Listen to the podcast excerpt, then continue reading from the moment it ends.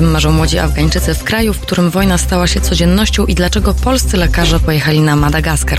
O tym porozmawiamy podczas naszego dzisiejszego spotkania 2 listopada w Halo Radio. Przed mikrofonem Marta Woźniak. Witam Państwa serdecznie.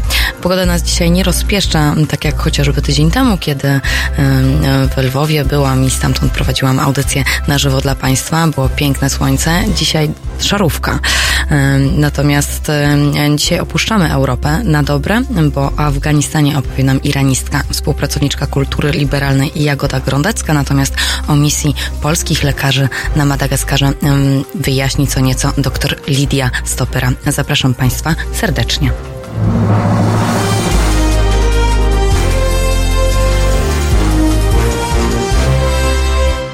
Jest ze mną e, w studio Jagoda Grądecka, współpracowniczka kultury liberalnej iranistka. Witam Cię bardzo serdecznie. E, I dzisiaj będziemy rozmawiać e, o Afganistanie, bo byłaś w Afganistanie. Co Ty właściwie robiłaś w Afganistanie? O, tak powiem. O tak, dla mnie jako dla iranistki, ja właśnie pracę magisterską pisałam z zakresu afganologii, bo to podkategoria w iranistyce. Od dawna moim marzeniem było pojechać do Afganistanu. Fascynowała mnie niezwykle złożona, niezwykła złożoność tego kraju. E, pojechałam teraz jako niezależna dziennikarka dzięki wstawiennictwu krytyki politycznej, gdzie niedługo będzie można zacząć czytać moje teksty stamtąd. E, trafiła się też, e, trafił się dość ciekawy moment, bo we wrześniu odbyły się tam pierwsze od pięciu lat przykładane już dwukrotnie wcześniej w tym roku wybory prezydenckie. Więc to też była dobra okazja, żeby przyjrzeć się temu procesowi z bliska. Mhm. A ty tam pojechałaś z myślą, żeby bardziej badać y, społeczność, czy raczej tak poli politycznie się przyjrzeć temu, co się tam dzieje? Pojechałam z myślą, żeby raczej badać e, społeczność, ponieważ temu, co dzieje się tam politycznie, można się przyglądać e, od dłuższego czasu z różnych stron, natomiast mam wrażenie, że stosunkowo rzadko jednak oddaje się głos samym Afgańczykom. Także dlatego, że ze względu na mm, istotę tego konfliktu, który od lat przybiera na siłę, robi się tylko coraz bardziej krwawy. To był najbardziej śmiertelny konflikt na świecie w 2018 roku. Zginęło tam ponad dwa razy więcej osób niż w Syrii i Iraku razem wziętych. Szczególnie na celowniku są właśnie cywile no, co też jest pewną cechą y, i manetą współczesnych wojen. Bardzo wielu zagranicznych dziennikarzy stamtąd wyjechało.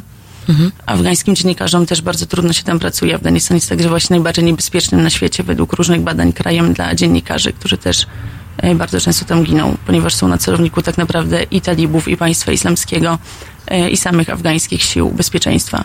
Były przypadki dziennikarzy, którzy ginęli na przykład z rąk policjantów czy wojskowych. Państwu przypominam, że jeśli mają Państwa pytania do iranistki Jagody Grądeckiej, to tutaj albo chcieliby się podzielić jakąś, jakąś refleksją, to jest masa sposobów, żeby się z nami skontaktować. Między innymi jednym z nich jest e, prywatna wiadomość na Facebooku, można się kontaktować z nami na wideoczacie, e, można też e, wysyłać do nas maila na terasmałpa.halo.radio albo telefonicznie pod numerem telefonu 22 kierunkowy Warszawa 390 59 30 Dwa, to tak, najpierw, e, zanim Państwo będą zadawać pytania, ja bym chciała, żebyśmy tak trochę faktograficznie sobie, sobie ułożyli. Czy, jak to jest z tą wojną w Afganistanie? No bo wiemy o 2001 roku, ale wojna tam trwała e, i przed, i po. Jak to, jak to wygląda tak chronologicznie, faktograficznie, żebyśmy Zgadza się. Właśnie mm, trzeba pamiętać, że ta wojna, o której my teraz mówimy w Afganistanie, to jest tak naprawdę po prostu kolejna odsłona wojny, która trwa tam nieustannie od 79 roku, kiedy kraj został najechany przez Związek Radziecki. Afganistan ze względu na swoje położenie geograficzne między innymi już od XIX wieku, kiedy konkurowali o niego Brytyjczycy, mm, był celem e, różnych rozgrywek właśnie sąsiednich i nie tylko sąsiednich, ale także światowych mocarstw. E, w 1979 roku, kiedy wydarzyła się rewolucja w Iranie, istniała duża obawa, ponieważ jednym z najważniejszych postulatów rewolucji był jej eksport. Istniała duża obawa, że ona się rozleje na sąsiednie kraje. Związek Radziecki oczywiście chciał tego uniknąć, bo chciał, żeby ciągle Afganistan był jednak w jego strefie wpływów. Jako praktycznie państwo satelitarne trwała tam ponad dziesięcioletnia okupacja, e, którą po wyparciu właśnie Sowietów Afganistan podbudował swoją reputację tak zwanego cmentarzystka imperiów. Nigdy żadnemu światowemu mocarstwu nie udało się tego kraju podbić. E, wtedy pojawiła się pewna naturalna wyrwa, którą natychmiast wypełnili właśnie talibowie. Czyli tak naprawdę szkoleni jeszcze wcześniej przez Pakistan i przez Stany Zjednoczone właśnie do walki z Sowietami. biedni uczniowie z medres na pograniczu afgańsko-pakistańskim. E, kraj generalnie po tych 10 latach sowieckiej okupacji był e, bardzo biedny. Natychmiast został być rozszarpywany przez warlordów, którzy tam ze sobą bardzo zaciekle walczyli o każde pół prowincji. E, na porządku dziennym stały się gwałty, morderstwa, porwania. Więc kiedy pojawili się właśnie talibowie, którzy przyszli ze swoim bardzo surowym prawem obyczajowym opartym na szariacie, zostali przez mieszkańców powitani no, niemalże jak, entuzjastycznie, jak wybawiciele. jak wybawiciele, ponieważ nawet bardzo twarde prawo zawsze jest jakimś prawem. Ludzie byli bardzo złaknieni jakiegokolwiek mhm. porządku. Zresztą o tym samym e, mówił Paweł Pieniążek, kiedy opisywał jakby reakcję mieszkańców różnych miast Syrii na przyjście państwa islamskiego. O ludzie, którzy żyli w kompletnym bezprawiu i chaosie, e, zupełnie niepewni jakichkolwiek aspektów swojej codzienności. E, także właśnie bojowników Daesh witali jak niemalże wybawicieli. Mhm. I podobnie sytuacja miała miejsce w Afganistanie, zwłaszcza, że oczywiście na początku talibowie prezentowali się właśnie jako stronnicy zwyczajnych Afgańczyków. Natychmiast zebrali się właśnie za no, surowe, ale w pewnym sensie sprawiedliwe rozprawianie się z tymi warlordami, którzy wcześniej ich dręczyli. I dopiero z czasem, kiedy zaczęli zyskiwać władzę, w 96 roku udało się już zdobyć Kabul, ogłosić utworzenie Islamskiego Emiratu Afganistanu, e, który został uznany tylko przez trzy państwa na świecie, Zjednoczone Emiraty Arabskie, Katar i Pakistan. Mhm. Pokazali jakby w pełni swoje bardzo surowe, fundamentalistyczne oblicze. Zakazano tam niemalże wszystkiego, od golenia brud przez mężczyzn, ponieważ wszyscy musieli nosić taką na wzór proroka Mahometa, na przykład była taka sytuacja, kiedy talibowie wtargnęli do szpitala, w którym trwała właśnie operacja i zaczęli sprawdzać, czy chirurgowie mają brodę odpowiedniej długości. Nie wszyscy mieli, przez to pacjent zmarł. E, zakazano muzyki, gry na bębnach, kart jakichkolwiek form dziecięcych zabaw, jak na przykład bardzo popularnego w Afganistanie puszczania latawców. Zresztą znana jest bardzo na zachodzie książka właśnie Chłopiec z latawcem, mhm. która też e, opisuje jakby mrok tamtych, y, tamtych czasów. To co mogli robić ci ludzie właściwie? Właściwie to nic. Jeszcze o ile mężczyźni, jak zawsze i wszędzie byli w pewien sposób przywilejowanej sytuacji, bo mogli prowadzić swoje codzienne życie jak praca, o tyle kobiety zostały przez talibów praktycznie całkowicie wyrugowane z jakichkolwiek form życia zawodowego czy społecznego. No, zostały praktycznie zamknięte siłą w domach, nie mogły same wyjść na ulicę bez swojego męskiego opiekuna, czyli męża, brata, kogoś, ojca, kogoś z najbliższej rodziny. E, no, znane są nam dobrze właśnie obraz tych kobiet w tych niebieskich burkach, które zakrywają je całe, mają tylko tą małą siateczkę mhm. na oczy, który stał się właśnie takim symbolem niewidzialności tych kobiet. Mhm. I, no, i, no i co się później wydarzyło właściwie? Na początku talibowie byli uważani no, za po prostu ludzi, którzy chcą rządzić własnym krajem, ponieważ pamiętajmy też, że mimo wszystko to oni, a nie na przykład Amerykanie są synami tej ziemi i oni się komunikują mimo wszystko z Afgańczykami dużo bardziej zrozumiałym dla nich kodem kulturowym. E, z czasem jednak talibowie zaczęli udzielać gościny w Afganistanie różnego rodzaju ekstremistom z najróżniejszych części świata, z Bliskiego Wschodu, z Azji Centralnej czego najbardziej znanym przykładem było ugoszczenie tam Osamy Bin Ladena i Al-Kaidy, których nie chcieli wydać Amerykanom, przez co po 11 września właśnie co stało się przyczynkiem do inwazji na Afganistan. Tutaj warto też wspomnieć taką postać, ponieważ y, i z Sowietami, później właśnie z talibami walczył Tadżyk Ahmad Shah Masud jako przywódca Sojuszu Północnego, mhm. który próbował od y, miesięcy, jeśli nie od lat, ostrzegać Zachód właśnie przed zagrożeniem ze strony talibów i ze strony Al-Kaidy. Masud przemawiał na forum Parlamentu Europejskiego, wyprawiał się do Paryża, do Brukseli e, i czuł się zawsze bardzo zawiedziony, że świat nie chce go słuchać. I właśnie dwa dni przed 11 września, 9 września dwóch e, terrorystów Al-Kaidy przebranych za arabskich dziennikarzy e, dostało się nam audiencję, wywiad z Masudem gdzie wysadzili schowaną w kamerze bombę właśnie po to, żeby wiedzieli, że reakcja Amerykanów na 11 września będzie na pewno proporcjonalna i bardzo silna i nie chcieli, żeby wojska Masuda mogły w razie inwazji stanąć po stronie Amerykanów. Mhm. Na zegarach 11.09. Ja przypominam Państwu, że słuchają Państwo Halo Radio, medium obywatelskiego w pełni finansowanego przez Państwa wpłaty. Dlatego zanim wrócimy tutaj do sytuacji politycznej w Afganistanie i porozmawiamy o wyborach, jeśli lubią Państwo Halo Radio i to, co robimy i chcą Państwo nas słuchać dalej, zachęcam do wejścia na przykład na naszego Facebooka albo na stronę Halo Radio, gdzie bez trudu znajdą Państwo informacje o tym, jak nas wspierać, e, jak wspierać medium obywatelskie, bo gdyby nie Państwa wsparcie, to nie byłoby nas i nie moglibyśmy na przykład dzisiaj się spotkać 2 listopada. E, my, słyszy, my słyszymy się już za chwilę, a teraz Fate Test One Step Too Far.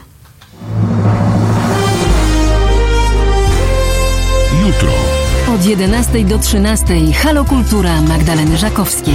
Weekendowo i z daleka od polityki. 11.13. www.halo.radio. Słuchaj na żywo, a potem z podcastów.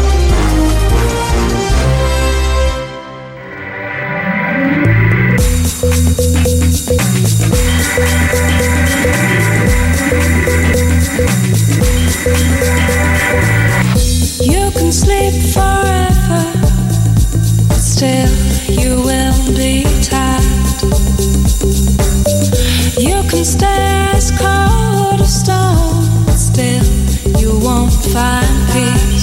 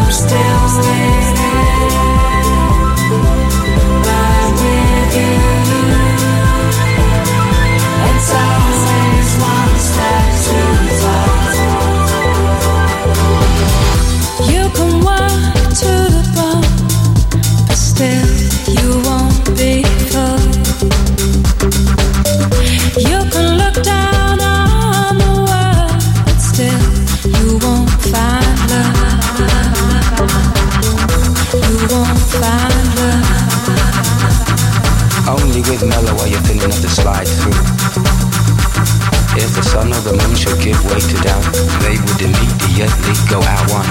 Swallow don't make a summer, but tomorrow has to start somewhere. Only with mellow you're feeling up the slide through. Don't let nothing ride you one. Swallow don't make a summer.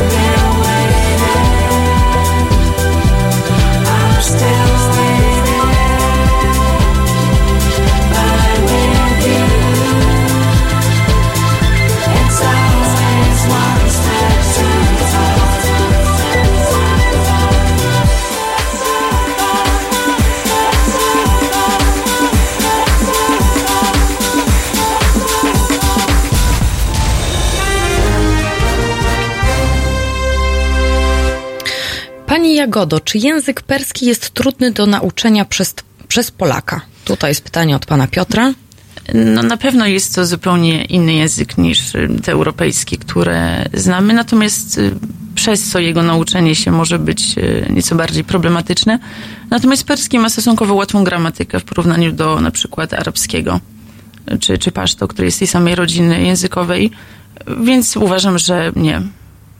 Perski to język, którego Polak może się spokojnie nauczyć w takim stopniu komunikacyjnym. Y, My natomiast tutaj było pytanie od pana Piotra. Ja przypominam, że państwo również mogą się z nami kontaktować e, telefonicznie, facebookowo, na wideoczacie, na YouTubie, ym, bo tutaj jest dość sporo do opowiedzenia, do odpowiadania. Skoro jest z nami iranistka Jagoda Grondecka, to, to warto korzystać z tej okazji, jeżeli chcieliby się państwo czegoś dowiedzieć o Afganistanie, na przykład o sytuacji obecnej, jak się tam żyje, czy, czy jakiekolwiek, czy na przykład podzielić się jakąś refleksją, tu bardzo chętnie e, zapraszamy do kontaktu. E, Natomiast tak, teraz w Afganistanie jest e, przełomowy, przełomowy moment, wybory, które się odbyły we wrześniu, tak? Tak, odbyły się wreszcie. Najpierw miały się odbyć w kwietniu, następnie w lipcu. Były cały czas przekładane, ponieważ w zimą tego roku, na początku 2019, rozpoczęły się tak zwane rozmowy pokojowe, do których Stany Zjednoczone zasiadły wraz z przedstawicielami talibów. E, I założenie było takie, żeby wyborów e, nie rozpisywać, dopóki mm, jakikolwiek cel tych rozmów nie zostanie osiągnięty. Niestety to się nie udało. Po tym, kiedy już wydawało się, że jesteśmy na dobrej drodze do osiągnięcia porozumienia w jakiejś formie, w Kabulu wydarzył się kolejny zamach, zginął tam amerykański żołnierz. Wtedy Donald Trump jednym tweetem unieważnił miesiące tej dyplomacji. Rozmowy zostały zerwane i nie wiadomo w gruncie rzeczy, czy kiedy się do nich wróci, jeśli tak, to kiedy pojawiają się różne sprzeczne informacje na ten temat. Ale wybory się odbyły ostatecznie. Ale wybory się ostatecznie odbyły. Na pewno była bardzo niska w nich e, frekwencja, co wynika z kilku względów. Po pierwsze, podczas ostatnich wyborów prezydenckich e, nie jest jednoznacznie powiedziane, że one zostały sfałszowane. Natomiast e, pojawił się problem przy liczeniu wyników w Afganistanie. To wszystko robi się ręcznie, nie ma tam żadnych zaawansowanych systemów, żeby te głosy policzyć, co stwarza oczywiście dość duże pole do nadużyć. E, Prezydentem został e, popierany przez Amerykanów, zresztą wykształcony w Ameryce Ashraf Ghani, Pasztun, ponieważ właśnie musimy też pamiętać, że w Afganistanie ta etniczność jednak odgrywa bardzo dużą rolę. Pasztunowie to lud, który tradycyjnie od kilkuset lat rządzi Afganistanem, co oczywiście nie wszystkim się podoba. E, Natomiast jego rywal, dr Abdullah Abdullah Tadżyk, e, zost- został ostatecznie nowo utworzono stanowisko CEO Afganistanu w gruncie rzeczy nie bardzo wiadomo, jakie miałyby być jego kompetencje i na ile one się pokrywają z tymi prezydenckimi. Wiesz, przez te pięć lat dochodziło bardzo często do starć właśnie na tym e, polu. To też Afgańczycy w dużej mierze nie byli przekonani co do tych wyborów, dlatego że zwyczajnie nie wierzyli w to, że one mogą odbyć się uczciwie. Bardzo często słyszałam właśnie głosy, że w wyborach i tak wygra ten, kogo będą chcieli wybrać Amerykanie, więc ich głos tak naprawdę nie ma znaczenia. Nie bez znaczenia jest tak, że, że wyborów nie uznają z założenia talibowie. Zapowiedzieli, że nie uznają żadnych wyborów, nie uznają także ich wyników i dość skutecznie miesiącami zastraszali Afgańczyków właśnie, odstraszając ich od pójścia do urn, grożąc zamachami, które rzeczywiście podczas każdych wyborów w Afganistanie się odbywają. To są zawsze bardzo krwawe dni. E, Zdarzało się- Wybory, wybory w Afganistanie są zawsze krwawnymi dniami, tak? tak, niestety tak. Zdarzały się także sytuacje, ponieważ w Afganistanie, kiedy oddaje się głos, farbuje się jeden palec bodajże wskazujący w takim niebieskim tuszu, który potem nie schodzi przez kilka dni, żeby uniknąć sytuacji, kiedy ktoś mógłby zagłosować e, ponownie. E, Ach, taki system. i- tak, i zdarzało się, że talibowie po prostu łapali w miastach ludzi i odcinali im te palce. A, żeby, żeby nie było, że Tak. głosowali. Głosowali. żeby, żeby właśnie pokazać ludziom, że nie powinni w tych wyborach y, uczestniczyć. To też teraz w Kabulu jakby środki bezpieczeństwa były niezwykle zaostrzone, e, co poskutkowało głównie tym, że Kabul w dniu wyborów przypominał praktycznie miasto duchów. Na ulicach było dużo więcej policji, wojska i różnych służb bezpieczeństwa niż rzeczywiście e, Kabulczyków i bardzo niewielu z nich poszło rzeczywiście do urn. Natomiast ciągle czekamy na wyniki wyborów. No tak, bo jest system e, liczenia ręcznego. Tak. Tak. Dobrze, ale mm, okej, to czyli, czyli wybory jeszcze nie wiemy, jak tam, jak to, jak to tam zostało, e, zostało rozwiązane i czy Afgańczycy będą mogli w końcu e, sami o sobie decydować. Powiedz mi, e, bo ty pojechałaś do Afganistanu na miesiąc, e, we wrześniu czy w październiku? We wrześniu. We wrześniu. Czyli jakby widziałaś tą całą sytuację E, tak, polityczną. Tak, tak. Przyjechałam właśnie dwa tygodnie jakoś przed wyborami. I jak? Jak wyglądały na przykład nastroje? Ty byłaś w Kabulu, tak? E, Tak, w Kabulu i w Dolinie Panshiru. Teraz po Afganistanie bardzo ciężko jest się jakkolwiek przemieszczać, bo talibowie kontrolują nie tylko już ponad połowę prowincji, ale przede wszystkim główne drogi między tymi prowincjami, więc transport lądowy praktycznie nie wchodzi w grę. Nawet Afgańczycy przemieszczając się z miasta do miasta zwykle wybierają samolot, jeśli tylko mogą. A ty miałaś jakieś problemy? Nie. Szczęśliwie mamy taki fenotyp, że nie bardzo wyróżniałam się tam, dopóki się nie odezwałam. Oczywiście, bo akcent zarazał mnie natychmiast, że nie bardzo wyróżniałam się tam z tłumu, więc nie spotkała mnie żadna nieprzyjemna sytuacja, aczkolwiek wiem, że mogą też po prostu mieć szczęście. Mhm. No tak. Tak, byłaś, byłaś miesiąc w Afganistanie. E, I czemu ty się tam dokładnie przyglądałaś? Chciałam się przyjrzeć właśnie przede wszystkim no, codziennemu życiu. Jakby to jest kraj, w którym właśnie dorasta trzecie pokolenie, które nie wiedziało nigdy innego stanu poza wojną. Dla nich to jest takie naturalne e, środowisko, co dla nas w Europie jednak mimo wszystkich naszych doświadczeń jest dość e, niecodzienne. I chciałam też właśnie zobaczyć, jak radzą sobie z tym wszystkim zwykli Afgańczycy, którzy, tak jak mówię, mam wrażenie, że często są w tej debacie na temat wojny w Afganistanie zupełnie e, pomijani. Bardzo mnie także interesowały motywacje ludzi, którzy mimo wszystko mm, zostają w Afganistanie i nie mają nawet zamiaru stamtąd wyjechać. I spotkałam właśnie w Kabulu bardzo wiele osób świetnie wykształconych, często na zachodzie, które spokojnie mogłyby wyjechać e, do Europy czy też do Stanów Zjednoczonych. Spora część z nich pracowała właśnie dla e, tej amerykańskiej misji, co umożliwiałoby im potem staranie się o pozwolenie na pobyt e, w Stanach i tak dalej, i tak I ku mojemu zaskoczeniu albo i nie, duża część z nich mimo wszystko, mimo tego, że nawet często do końca nie wierzyła w to, że ten pokój nadejdzie i że on nadejdzie szybko, tak że oni jeszcze zdążą z niego skorzystać, mówiła, że chce zostać w Afganistanie, ponieważ i tak już wystarczająco wiele osób, które mają narzędzia, wykształcenie, wiedzę, pieniądze z tego kraju wyjechało, więc kiedy już pojawi się w ogóle ta stabilna sytuacja polityczna, nie będzie komu tego wszystkiego odbudowywać. A oni są bardzo, oni są zainteresowani polityką, czy niekoniecznie? Siłą rzeczy Siłą są rzeczy zainteresowani. muszą, No zwłaszcza, że teraz już no, to jest zupełnie inna sytuacja właśnie tego nowego pokolenia, które ma dostęp mimo wszystko do internetu, do mediów społecznościowych, wie co się dzieje na świecie, wie co się mówi o tej sytuacji w innych krajach. No I to ich życie jest jednak bardzo polityczne, ta polityka dotyka ich w bardzo dużym stopniu.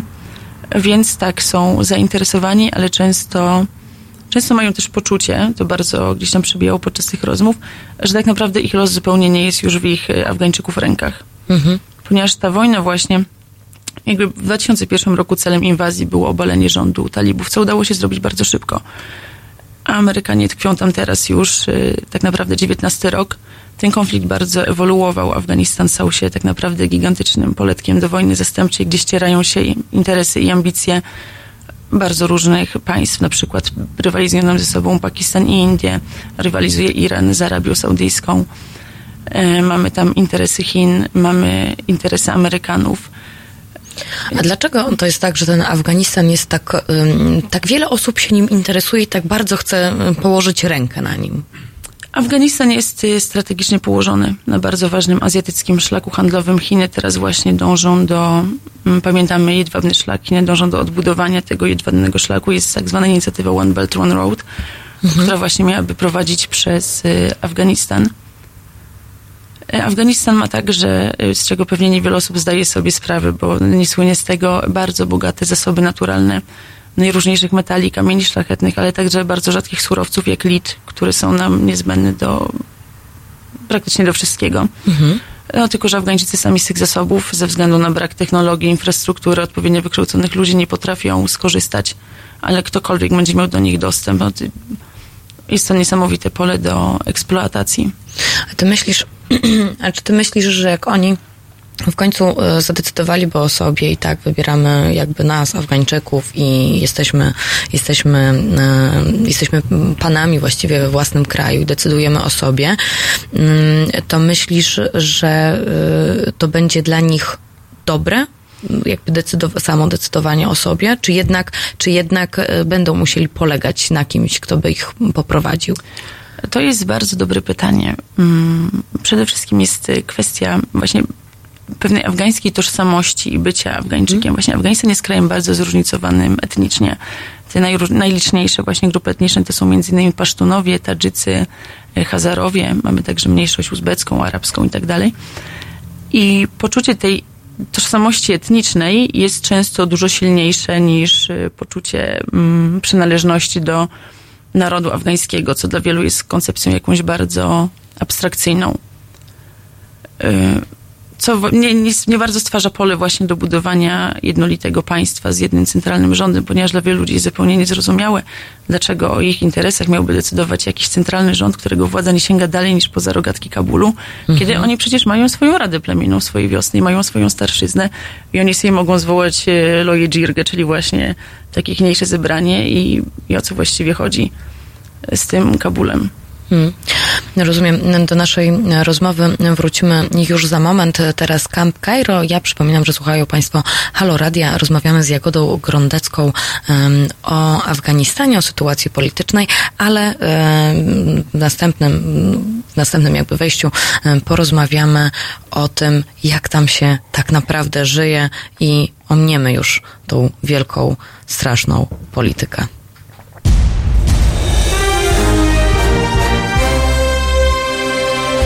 Halo Radio emituje swoje programy na żywo codziennie od 7 do 10 i od 15 do 23. W weekendy od 11 do 23. Nocą Halo Radio gra powtórki najciekawszych programów dla naszych rodaków z oceanu. www.halo.radio. Słuchaj na żywo, a potem z podcastów.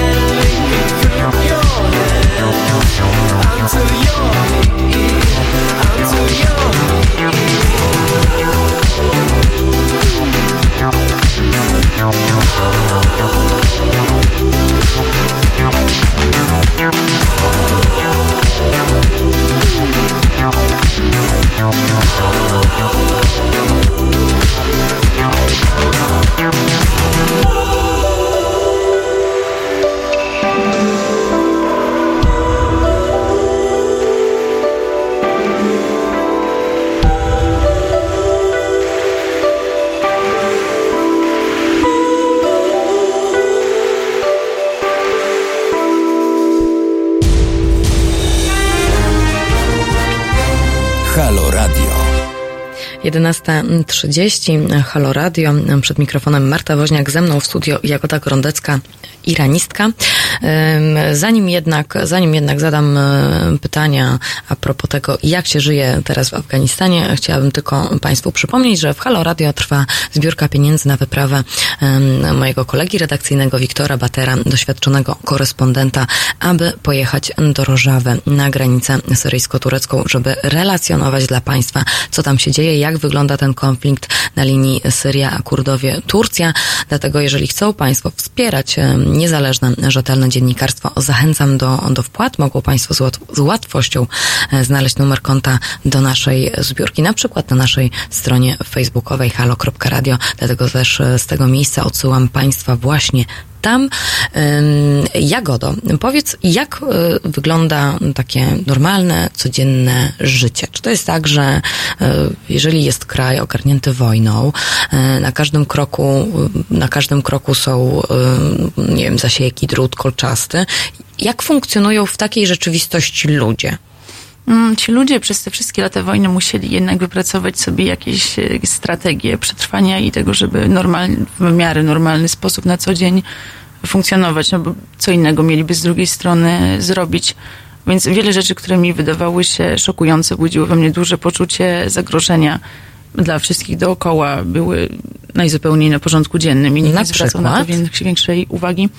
Mm, Na przykład pewnego dnia robiłam e, w takiej kabulskiej kawiarni, z którą zresztą śmiałam się z znajomymi, że taki kabulski plan B, bo tam też zawsze wszyscy się spotykali i zawsze kiedyś tam przyszło, miało się jak w banku, że wpadnieć na przynajmniej jedną znajomą osobę. E, Robiłam rozmowę e, właśnie z pewną kobietą, która sama prowadziła biznes, opowiadała mi o tym, jak kobiety afgańskie w biznesie funkcjonują. I podczas tej rozmowy dostałam telefon od kolegi z Londynu, z BBC Farsi, że w Kabulu właśnie doszło do dwóch zamachów, czy wszystko ze mną w porządku. E, Sprawdziłam, okazało się, że jeden z tych zamachów był niedaleko mojego mieszkania, uroki życia w centrum miasta. Mnie to bardzo wszystko zestresowało. Siedziałam tam, zastanawiałam się, jak wrócę do tego domu, czy tam już wszystko będzie ogarnięte. Natomiast Nadżla skomentowała to tak, o ile osób zginęło? 20. O dobrze, że nie 200. I wróciła bardzo rozmowy. płynnie do rozmowy. Dość przerażające właśnie dla mnie było, że przez lata oglądania gigantycznej brutalności, przemocy i śmierci, ona już na nikim nie robi większego wrażenia. Jakieś właśnie wracaliśmy z kolegami z restauracji, mijając ten punkt, w którym doszło do zamachu, o którym mówiłyśmy, w którym zginął ten amerykański żołnierz, po którym to Trump zerwał rozmowy. Oni pokazali właśnie na miejsce, tam było jeszcze jakiś taki niewielki lej w ziemi, jakiś wojskowy checkpoint. I jeden z nich skomentował tak trochę cynicznie, że to nie jest tak jak w Europie, że jest jakiś zamach, a ludzie tam potem miesiącami znoszą kwiaty, tu jest zamach, a po pół godziny droga musi być znowu otwarta, żeby jeszcze bardziej nie korkować miasta. Mhm. Czyli Więc po prostu sprząta się ciała i do widzenia. No, To jak ty się tam odnajdywałaś? Znaczy przyzwyczaiłaś się, przyzwyczaiłaś się do tego faktu, że śmierć czyha na każdym rogu właściwie e, i po prostu trzeba przejść do porządku dziennego i, i nie opłakiwać? Wiadomo, że na mnie to wciąż robiło dużo większe wrażenie niż na, na moich afgańskich koleżankach i kolegach. Natomiast ja tak nie miałam innego wyjścia. Jakby zdawałam sobie też sprawę, że jednak w średniomilionowej metropolii szansa, że ja akurat znajdę się tam, gdzie ktoś wysadza samochód jest stosunkowo niewielka i starałam się w ten sposób sobie to e, racjonalizować. Natomiast właśnie wiele razy w rozmowach z Afgańczykami wybrzmiewało, że oni żyją w gigantycznej niepewności każdego dnia, że kiedy wychodzą z domu, to nie wiedzą, czy już do tego domu wrócą. Jak mam wrażenie, że właśnie po tych wszystkich długich latach wojny, która w ostatnich latach tylko niestety przybiera na natężeniu, ludzie osiągnęli już jakiś punkt krytyczny swojej frustracji, są bardzo zmęczeni i bardzo chcą pokoju w jakiejkolwiek formie, nawet jeśli ceną tego pokoju miałoby oddać, miało być znowu oddanie części lub nawet całości władzy talibom. Mhm. E, Tutaj mm, jeden z komentarzy na naszym wideoczacie na YouTubie, gdzie tutaj oczywiście Państwa zachęcam serdecznie do kontaktu z nami, chociażby przez niego, ale są też inne formy kontaktu, czyli teraz małpa halo.radio, albo mogą się Państwo też e, do nas dodzwonić e, do studia w Warszawie 22 kierunkowy em, 390 59 32. My rozmawiamy z Jagodą Grondecką, tak ku woli przypomnienia, bo tutaj jeden z, z panów zadał pytanie, o czym rozmawiamy. Rozmawiamy o tym, jak wygląda Afganistan dzisiaj, kiedy, kiedy jesteśmy świeżo po, po wyborach. I tak, tutaj, tutaj e, pani Agnieszka napisała, fundamentalizm religijny to się równa radykalne odcięcie ludzi od praw człowieka, szczególnie kobiet. Jak wygląda sytuacja afgańskich kobiet? Sytuacja afgańskich kobiet to jest akurat jeden ze wskaźników, który znacznie się poprawił w ostatnich latach. Właśnie jedną z takich najważniejszych rzeczy w agendzie prezydenta Ganiego było uaktywnienie kobiet w życiu właśnie społecznym czy zawodowym, co rzeczywiście zrobił z pewnymi sukcesami. Na pewno sytuacja kobiet jest teraz o wiele, wiele lepsza niż była bezpośrednio po obaleniu rządu talibów. Natomiast afgańskie kobiety bardzo boją się właśnie, że ceną za pokój będzie ponowne przyjście talibów do władzy, albo przynajmniej części władzy i tym samym zrezygnowanie z części ich praw. Ponieważ mm, jest to coś, co byłoby stosunkowo najłatwiej poświęcić w tak zmaskulinizowanym kraju, który, w którym mężczyźni jednak mają zdecydowanie decydujący, zdecydowanie decydujący, w którym mężczyźni mają decydujący głos. Mhm. Właśnie wiele kobiet jest y, zaniepokojonych, że to wszystko, co udało im się też swoją ciężką pracą osiągnąć przez ostatnie lata, teraz będzie znowu y, zabrane. I co im się udało osiągnąć? Y, Przede wszystkim kobiety wróciły do życia zawodowego, Mhm. ponieważ jak mówiłam, zarządów talibów, one nie mogły robić praktycznie niczego. Potrzebne były jakieś nie, kobiety lekarki po to, żeby badać kobiety pacjentki, ale, ale poza tym no, nie mogły robić zbyt wielu rzeczy. Teraz kobiety właśnie nawet sukcesami prowadzą firmy, prowadzą biznesy. W Kabulu jest kawiarnia prowadzona przez kobietę, jest kręgielnia prowadzona przez kobietę, y, jest y, korporacja taksówkarska, coś na kształt naszego Ubera Mhm. która zdobyła tam teraz bardzo dużą popularność i ją także założyła i prowadzi kobieta, no to nie zmienia faktu, że nadal borykają się z bardzo dużymi e, trudnościami, jak właśnie mówiła mi e, Najla. Kobieta w Afganistanie zawsze musi napracować się dwa razy bardziej niż mężczyzna, ponieważ nawet jeśli ona jest kompetentna, jest doświadczona, zawsze musi udowodnić, że jako kobieta może zrobić to samo, co mężczyzna. Więc napotykają bardzo wiele też przeszkód, dlatego że po prostu ludzie chcą im udowodnić, że wcale się do czegoś Nie nie nadają. nadają. A nadają się znakomicie. A nadają się znakomicie. E, Chociażby widać po, po, tych, po tych biznesach. A powiedz mi, e, tutaj, tutaj wspominałaś, e, e, tutaj wspominałaś e, o tym, że też e, no, kobiety mają tutaj w przerwie pojawiło się takie pytanie między nami, e, czy kobiety mogą głosować. E, Tak, kobiety mogą głosować. Mogą głosować i występują też jakby w, dość wysokich strukturach w państwie. E, Tak. Właśnie prezydent Gani postawił sobie też za cel, żeby kobiety rzeczywiście aktywnie uczestniczyły w tej e, wielkiej polityce. I rzeczywiście tak się dzieje. Zresztą sam ma świetnie wykształconą żonę, ginekolożkę, która może nie jest jakąś bardzo aktywną pierwszą damą, ale powiedzmy, że także stanowi pewien wzór dla tych afgańskich kobiet. Jest tak, że właśnie w afgańskiej armii nawet pani generał, jeśli się nie mylę, to nie mamy takiej w Polsce. Co oczywiście nie oznacza, że na tym polu praw kobiet nie jest jeszcze tam bardzo, bardzo wiele do zrobienia, ale to jest mozolna praca na następne dekady, jeśli nie pokolenia, która szkoda było, gdyby teraz została zaprzepaszczona.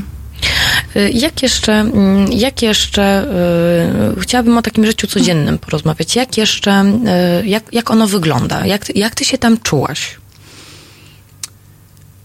Ja miałam szczęście trafić na bardzo fajnych ludzi, którzy bardzo się mną zajmowali, ale też pokazywali mi właśnie różne odsłony takiego najzwyczajniejszego afgańskiego codziennego życia.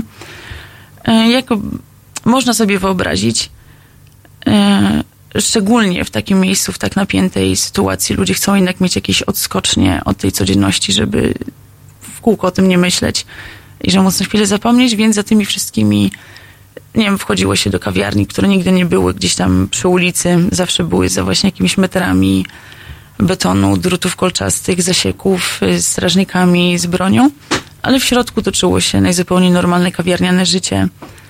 Y, Odbywały się domówki. Alkohol w Afganistanie jest oczywiście nielegalny, ale wystarczy znać odpowiednią osobę i do niej zadzwonić, żeby na imprezę ktoś po prostu przyjechał i ten alkohol y, przywiózł.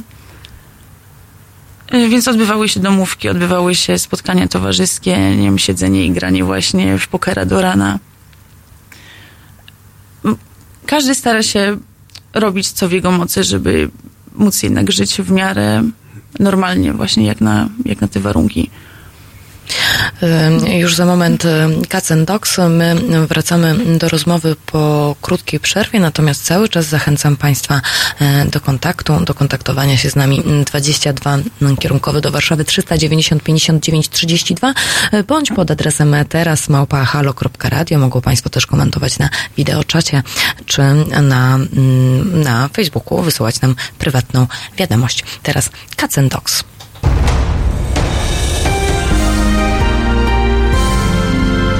środę Od 19 do 21 Halo Tuzienia, czyli Eko Agata Skrzypczyk i jej zielony świat.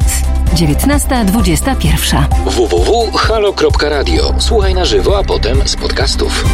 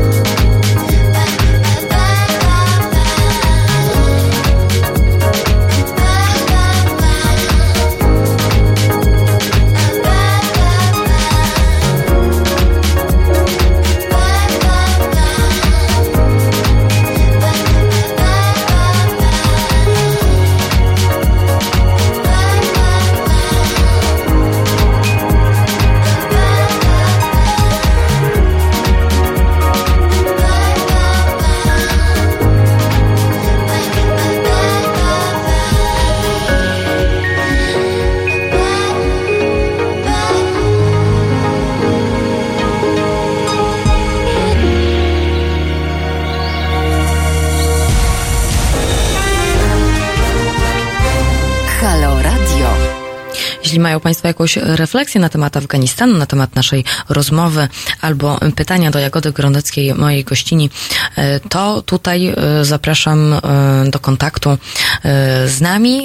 Teraz Małpa Halo Radio 22, kierunkowy Warszawa 390 59 32. Komentarze na Facebooku, komentarze na wideoczacie. Zachęcam. Natomiast my wracamy do Afganistanu. I tak, a powiedz mi, jak wygląda tam edukacja? E, Edukacja w Afganistanie jest e, bezpłatna. Mhm. E, Niestety problem polega na tym, że nie ma obowiązku szkolnego.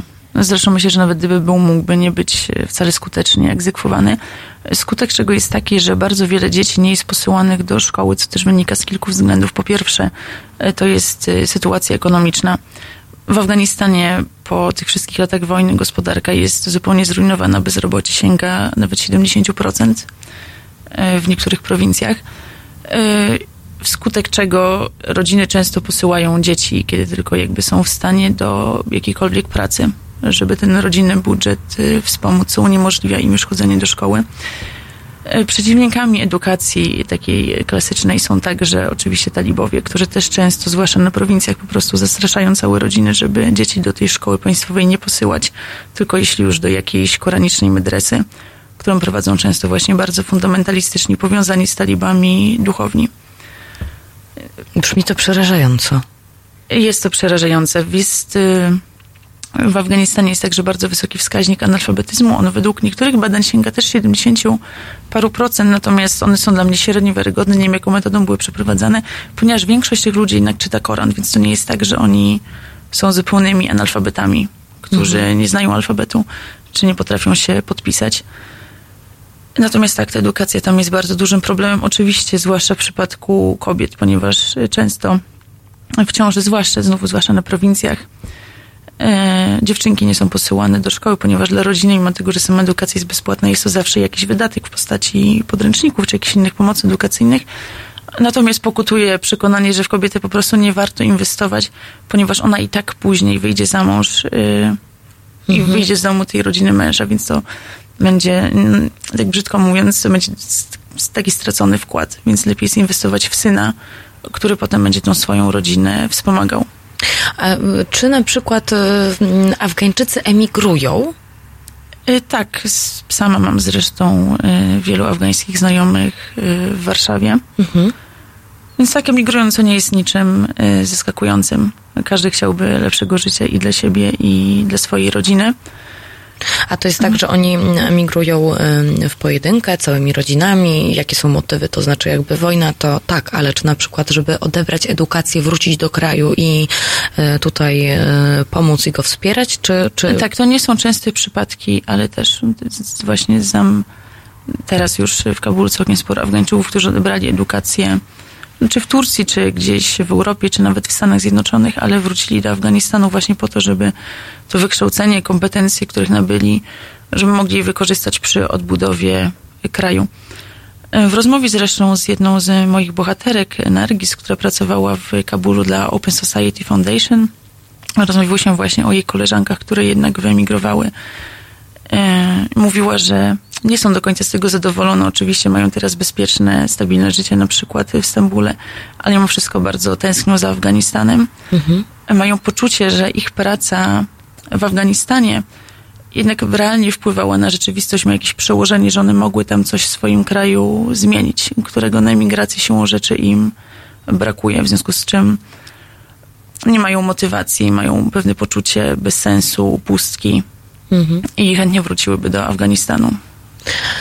A Afgańczycy, e, których spotkałaś w Kabulu, e, to o czym oni marzą? Jakie są, jakie są ich marzenia?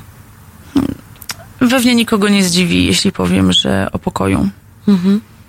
Mm, Często właśnie mówili, że w Afganistanie jest bardzo wiele różnych problemów. Te kwestie właśnie infrastrukturalne, tam praktycznie wszystkiego brakuje. Są bardzo duże problemy z dostawą prądu.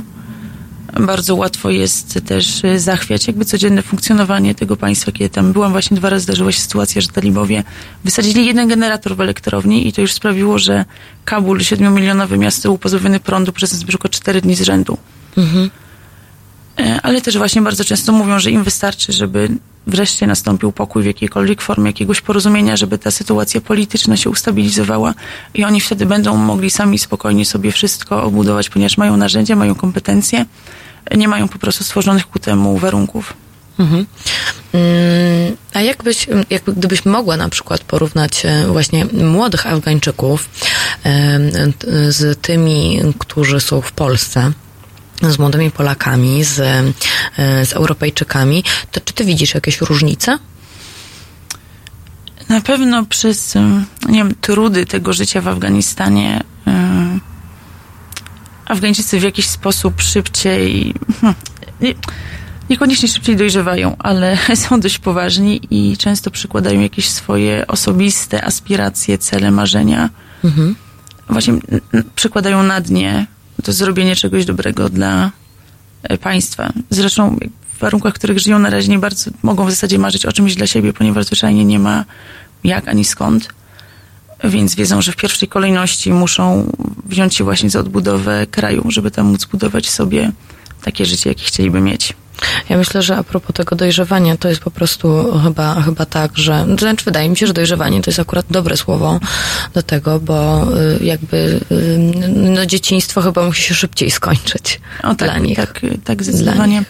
Rozmawiałam właśnie, mam jednego kabulskiego kolegę, którego ojca zabrali talibowie, kiedy on miał 7 lat i został tym samym najstarszym mężczyzną w domu, ponieważ poza nim były tam same siostry i matka, więc w wieku tych 7 lat musiał, oczywiście był dzieckiem, więc na swoją miarę, ale musiał wziąć na siebie pewien ciężar dbania właśnie o te, o te kobiety w domu, o tą rodzinę przez bodajże dwa lata, póki ojciec nie wrócił.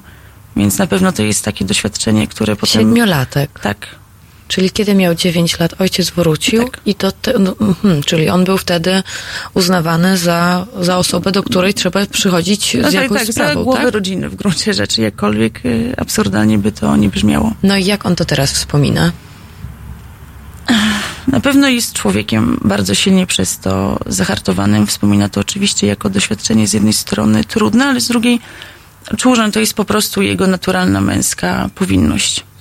Że musi wziąć odpowiedzialność za tą matkę i te siostry, że musi się nimi na tyle, na ile może zaopiekować, że nie ma tam miejsca na to, żeby się, żeby się jakoś żalić, czy, czy nad sobą uskarżać, że tak po prostu jest i, i tak być musi.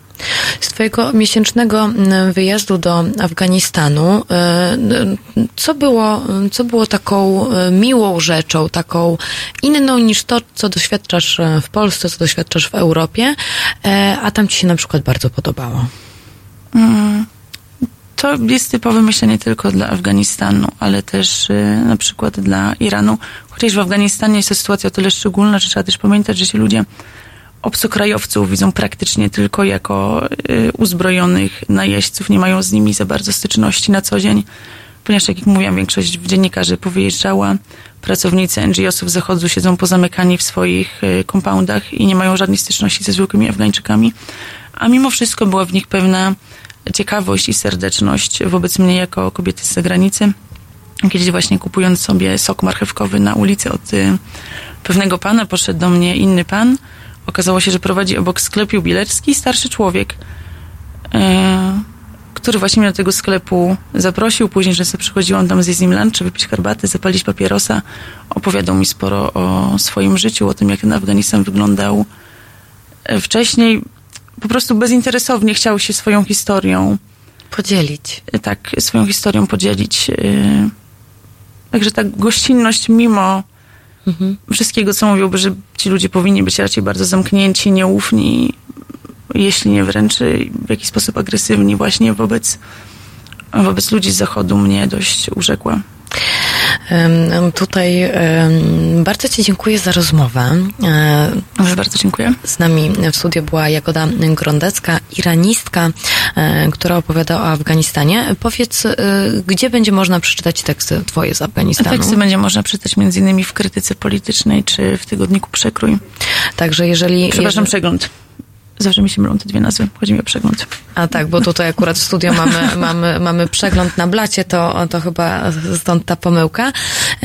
Proszę Państwa, więc jeżeli, jeżeli temat Afganistanu nie został wyczerpany, a na pewno nie został, to ja tutaj odsyłam w takim wypadku do śledzenia e, tekstów Jagody e, Grondeckiej, iranistki, współpracowniczki kultury liberalnej.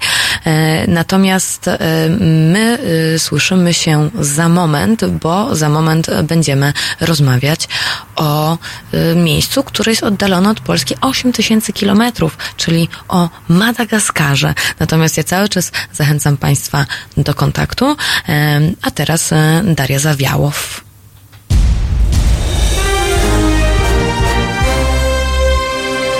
We wtorek Między 17 a 19 Wiktor Bater, jego goście i państwo będziecie debatować o polityce międzynarodowej bez mainstreamowego zadęcia. 17-19.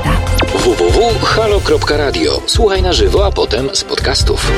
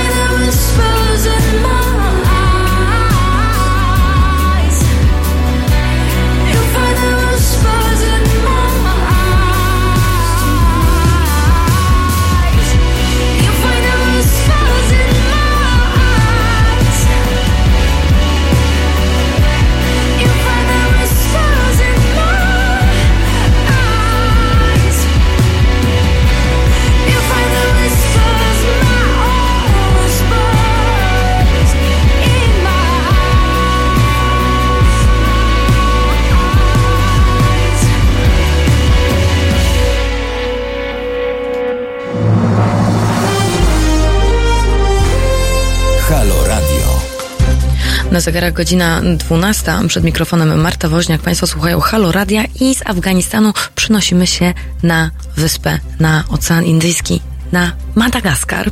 E, za chwilę ze mną e, połączy się telefonicznie dr Lidia Sopyra, e, pediatrka i specjalistka chorób zakaźnych.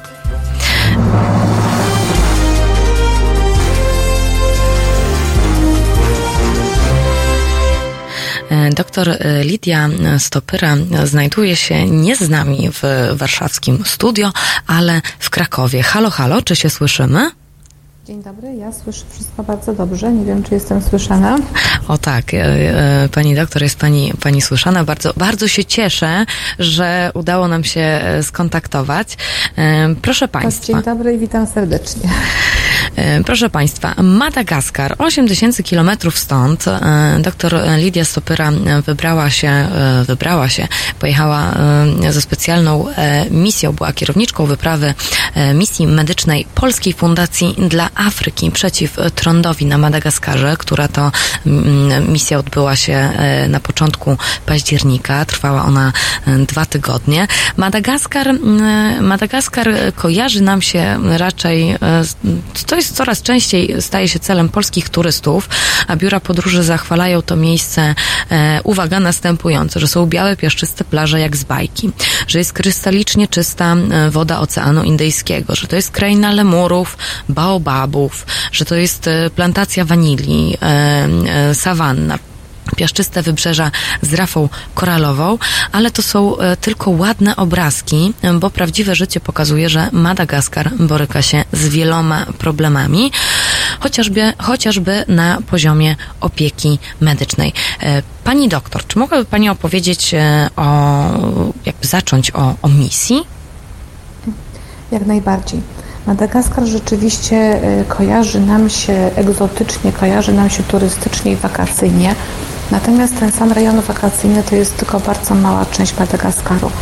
E, Większość e, to jest kraj e, biedny, to jest kraj, gdzie jest jeden z, naj, z najbiedniejszych na świecie, gdzie brak jest dostępu przede wszystkim do pomocy medycznej, ale też jest głód, jest brak wody.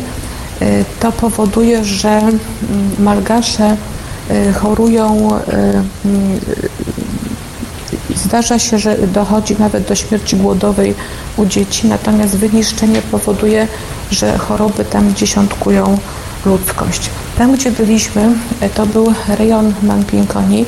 E, To jest wioska, która mm, liczy około 30 tysięcy mieszkańców. Znajduje się na północnym, północnym troszkę wschodzie Madagaskaru i to jest jeden z najbiedniejszych rejonów, położony w dżungli, y, gdzie mm, mamy jakby dwie pory roku, porę suchą i porę deszczową.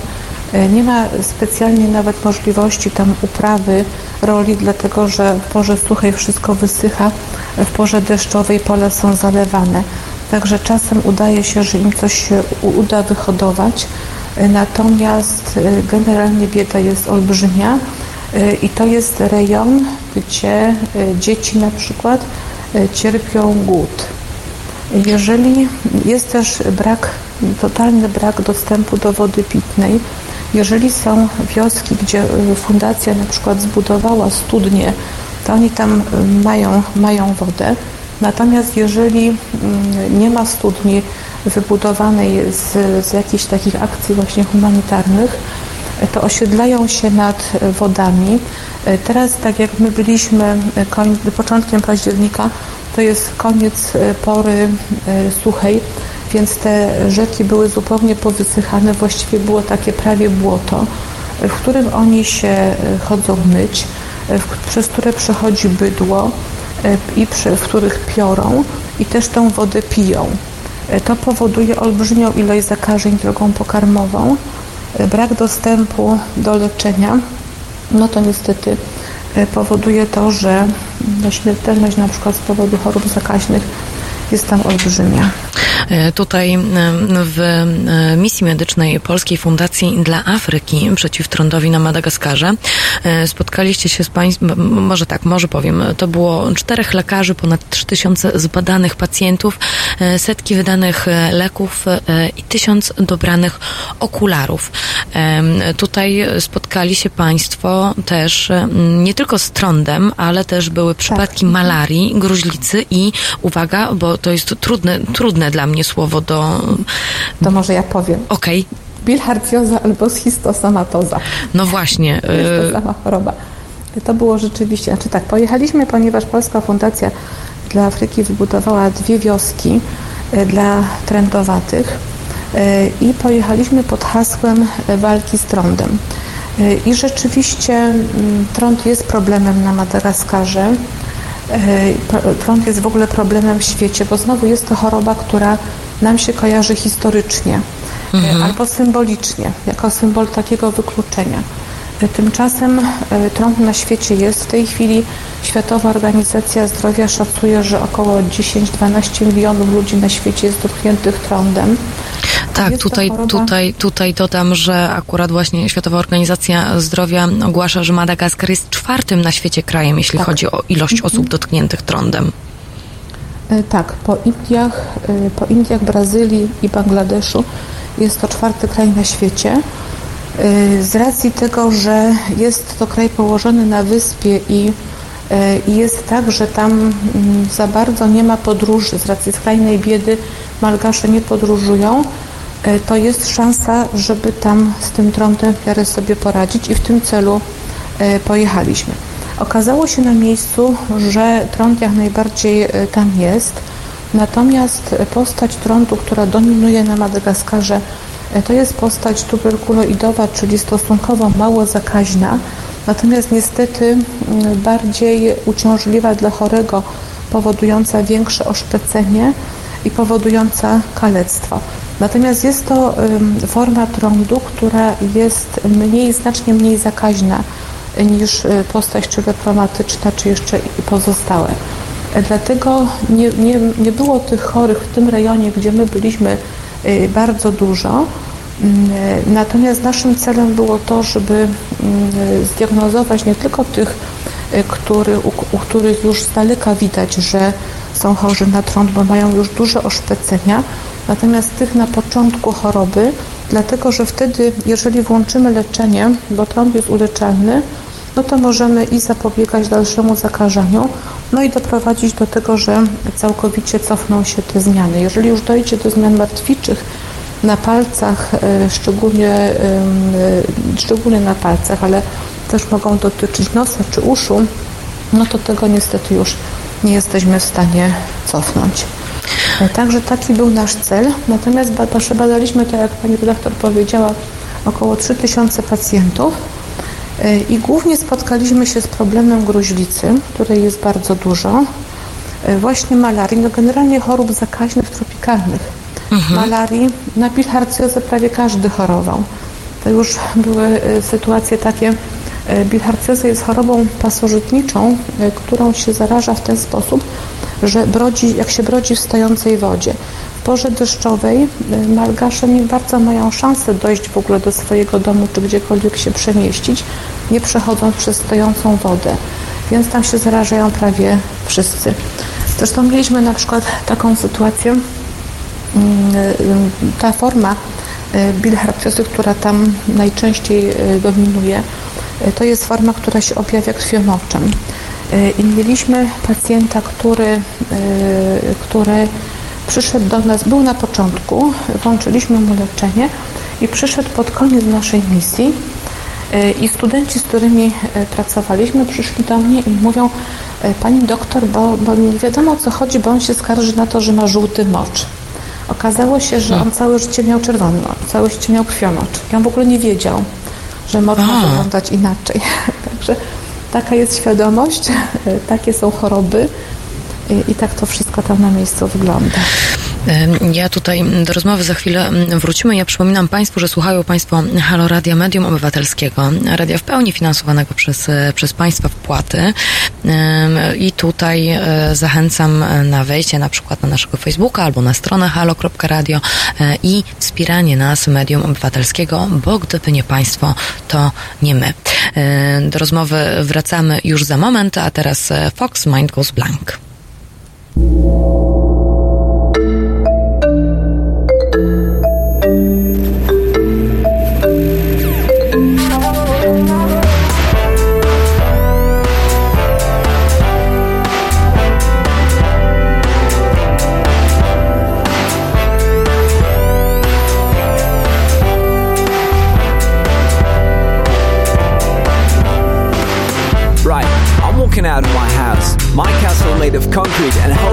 For life and the Beats peaceful death.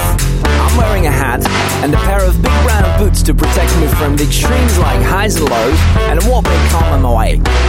I'm walking out straight into the traffic. Green light go, red light don't cross the line and you're gonna be fine. Otherwise, having no idea of directions, I think I need a piece of advice. Excuse me, Mr. Officer, how do I get started with the changes I need to make, directions I have to take, and rules I want to break? And it goes like this. Let me see your face in the first place. Well, pace makes ways, but keep up the good pace. And brace yourself for a long and bumpy road to the right. To the right? Well, according to what he said, there's no use going to the left unless you want to reach the city limits. Well,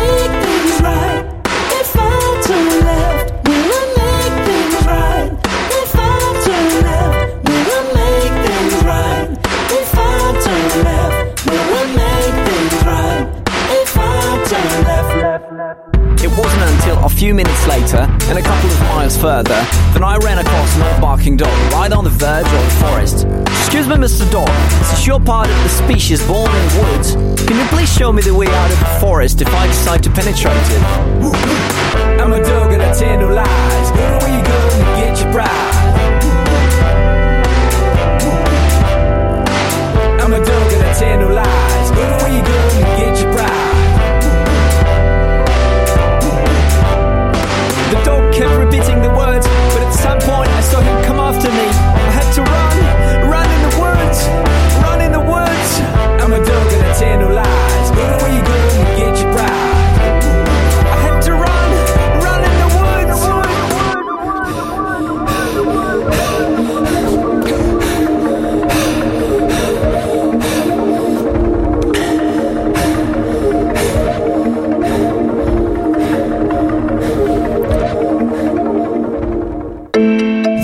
Inside seemed much brighter and much more peaceful than I thought it might be. It was so vast and intricate in its nature.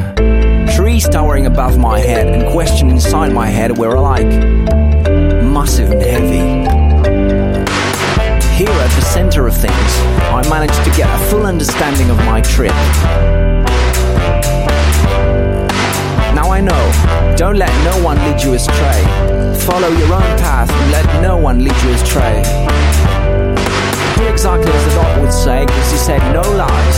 Go the way you go, and you get the prize. Now I know, don't let anyone lead you astray. Follow your own path, and let no one lead you astray. Do exactly as the dog would say, said no lies. Go the way you go, and you get the prize.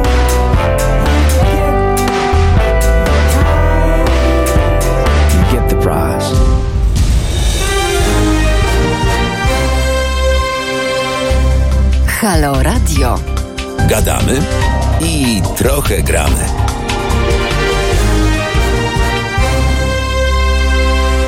Na zegarach 12.13, 14 właściwie już. Ja natomiast rozmawiam z dr Lidią Stopyrą, specjalistą, specjalistką pediatrii chorób zakaźnych, kierowniczką pododdziału chorób zakaźnych dla dzieci w szpitalu specjalistycznym imienia Stefana Żeromskiego w Krakowie, a także kierowniczką wyprawy misji medycznej Polskiej Fundacji dla Afryki przeciw trądowi na Madagaskarze. E, Pani doktor, proszę powiedzieć, czym właściwie zajmuje się Polska Fundacja dla Afryki? E, Jak to się stało, że e, poleciliście akurat Państwo na Madagaskar? E, Polska Fundacja dla Afryki e, zajmuje się mm, pomocą w najbiedniejszych e, rejonach Afryki. E, Współpracuje z kilkoma rejonami, e, między innymi na Madagaskarze właśnie ma kontakt z misjonarzami, którzy tam działają. To są ojcowie duchacze z Bydgoszczy i oni tam wiele dobrego robią dzięki właśnie darczyńcom Polskiej Fundacji dla Afryki. Budowane są szkoły, kształcone są dzieci, budowane są studnie i, i właśnie między innymi dlatego, że mm, jest e, praktycznie e, całkowity brak dostępu tej najbiedniejszej ludności do pomocy medycznej, e, to rok temu prezes fundacji, pan Wojciech Zięba, zaproponował, e, żeby pojechać tam z misją medyczną. E, Rok temu pierwszy raz byliśmy w szpitalu w Ancirabe. E, To jest miejscowość mniej więcej 200 tysięczna na e, południe od stolicy. E, Tam znajduje się szpital. Tam teraz budowany jest przez Polską Fundację dla Afryki nowy szpital. Natomiast e, tam byliśmy w takiej ekipie e, chirurgów, anestezjologów e, i ja tam byłam jako pediatra. Mm, Przeprowadzono kilkadziesiąt zabiegów e, chirurgicznych. Ja badałam dzieci i tak się zaczęło. Natomiast później się okazało, że e, są rejony jeszcze biedniejsze, rejony, gdzie nie ma szpitala, gdzie trzeba pojechać i mm, przy misji katolickiej w Bambinkoni jest e, Flamboyant Clinic, to jest e, klinik, nam się kojarzy dobrze, natomiast tak naprawdę jest to przychodnia, e, również zbudowana przez Polską Fundację dla Afryki. Tam są dwa, trzy gabinety lekarskie, mniej więcej 4-5 łóżek, gdzie w dzień można na chwilkę położyć chorych, żeby ich nawodnić na przykład. Jest apteka, jest małe laboratorium y, i mnóstwo potrzebujących y, ludzi. Jak wygląda Też- wyposażenie? Proszę? Jak wygląda wyposażenie takiego, takiej, takiej przychodni właściwie? Czy, czy ono jest y, dobrze przystosowane do tego, żeby, żeby leczyć? To znaczy tak, gdybyśmy mieli je porównywać do wyposażenia tutaj, czy do warunków, w jakim my normalnie pracujemy, no to jest to bardzo skromne wyposażenie. Natomiast na tamtejsze warunki dla tej najbiedniejszej ludności, która normalnie nie ma żadnego dostępu nigdzie, no to jest dużo. E, Są przede wszystkim leki, które są e, sprzedawane po takich najniższych cenach, bez załóżmy żadnych marży ani, ani żadnych dodatkowych opłat. Jest podstawowe laboratorium, natomiast na przykład aparat rentgenowski najbliższy jest w Marzance, to jest około 300 km, ale w praktyce to jest 7 godzin jazdy samochodem po malgaskich e, drogach. No albo w Antananarivo w stolicy to jest około 12-13 godzin, więc dla nas sytuacja niewyobrażalna. My na co dzień dysponujemy aparatem rentgenowskim całodobowo. Mało tego podjeżdża do łóżka chorego, jeżeli jest taka możliwość. Tak samo nie ma na przykład EKG, więc e, na takie, no, dla, dla nas e, to są warunki jakby niewyobrażalne. Natomiast na tamte afrykańskie warunki e, to jest to, jest to przychodnia bardzo dobrze prowadzona i, no i dobrze wyposażona.